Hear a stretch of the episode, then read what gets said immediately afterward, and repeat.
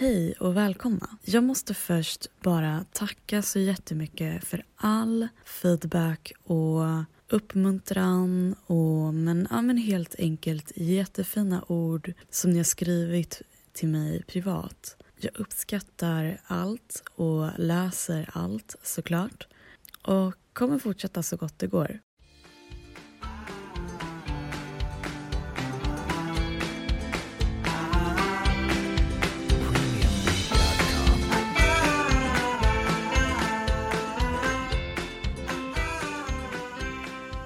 Avsnittet heter Hur vet Netflix vad jag tycker om? Så hur använder Netflix dataanalys? Hur hänger dataanalys ihop med Netflix? Dessa frågor kommer jag att besvara så gott det går idag. Så let's go! Så om jag ska försöka att besvara första frågan. Hur använder Netflix dataanalys? Jo, genom att samla in data från ungefär 151 miljoner konton och sedan implementera dataanalysmodeller. Och detta är för att de ska kunna upptäcka kundbeteenden och olika köpmönster. Det här minns ju ni säkert från föregående avsnitt att Business Intelligence har en stor del i detta att göra. Den informationen används för att sedan kunna rekommendera filmer och serier för användarna baserat på prenumerationsinställningar som de har. Men enligt Netflix själva så baseras faktiskt 75% av tittarnas aktivitet på personliga rekommendationer. Netflix samlar in flera datapunkter för att skapa en detaljerad profil för sina prenumeranter. Och profilen är mycket detaljerad än kanske en personas som skapats genom marknadsföring.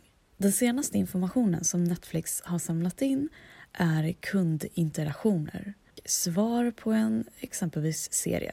Netflix känner exempelvis till tid och datum då en användare tittade på en tv-show, film etc. Den specifika enheten som används just då. De samlar in data om hur showen, om showen pausades och när återupptog tittaren efter pausen. De tittar på hur många människor som avslutar en hel serie eller om de inte gör det hur lång tid det tar för en användare att avsluta en serie. Netflix har dessutom en del skärmdumpar av scener som folk kanske visat upp ett upprepade antal gånger. Det betyder alltså med andra ord Netflix sparar data på hur många gånger vi pausar en scen. De har också skärmdumpar på betygsinnehållet, hur det ges, antal sökningar som görs och vad användaren helt enkelt letar efter. Och detta är ju för att skapa en så bra profil som möjligt för sina användare. För att samla in alla dessa datapunkter och utnyttja dem till meningsfull information så krävs helt enkelt dataanalys. Netflix använder exempelvis rekommendationsalgoritmen för att föreslå program till oss och filmer baserat på just våra specifika preferenser. Jag själv är ett väldigt stort fan av Netflix och använder det så gott som varje dag på ett eller annat sätt. Antingen kanske tidigt på morgonen innan man går till jobbet eller om det kanske är sent på kvällen och man bara vill titta på sin favoritserie. Och tänker vi efter, så när vi går in på Netflix så visar ju faktiskt de rekommenderade serier till oss eller filmer baserat på vad vi har tittat på tidigare och det är just det här jag pratar om. Netflix använder också big data och analyser för att bedriva en anpassad marknadsföring. Och vad betyder det här då? Jo, de kan ha över tio olika versioner av en trailer för en show, eller för en film säger vi. Och för att kunna marknadsföra den så om du tittade på många serier eller filmer med inriktning på kvinnor får du faktiskt en trailer med fokus på kvinnliga karaktärer. Detta är ett fantastiskt sätt att marknadsföra sig på. Men också lite läskigt om vi ändå tänker efter hur mycket data de sparar. Och detta är källor som exempelvis Forbes där den här informationen finns. Och samt Netflix själva har gått ut och berättat hur de samlar in data om oss. Så nästa gång du går in på Netflix, tänk efter lite och titta runt lite. Är, är Netflix anpassat efter just hur jag tycker om att ha det? Hur jag, vad jag tycker om att titta på? Vad är jag intresserad av?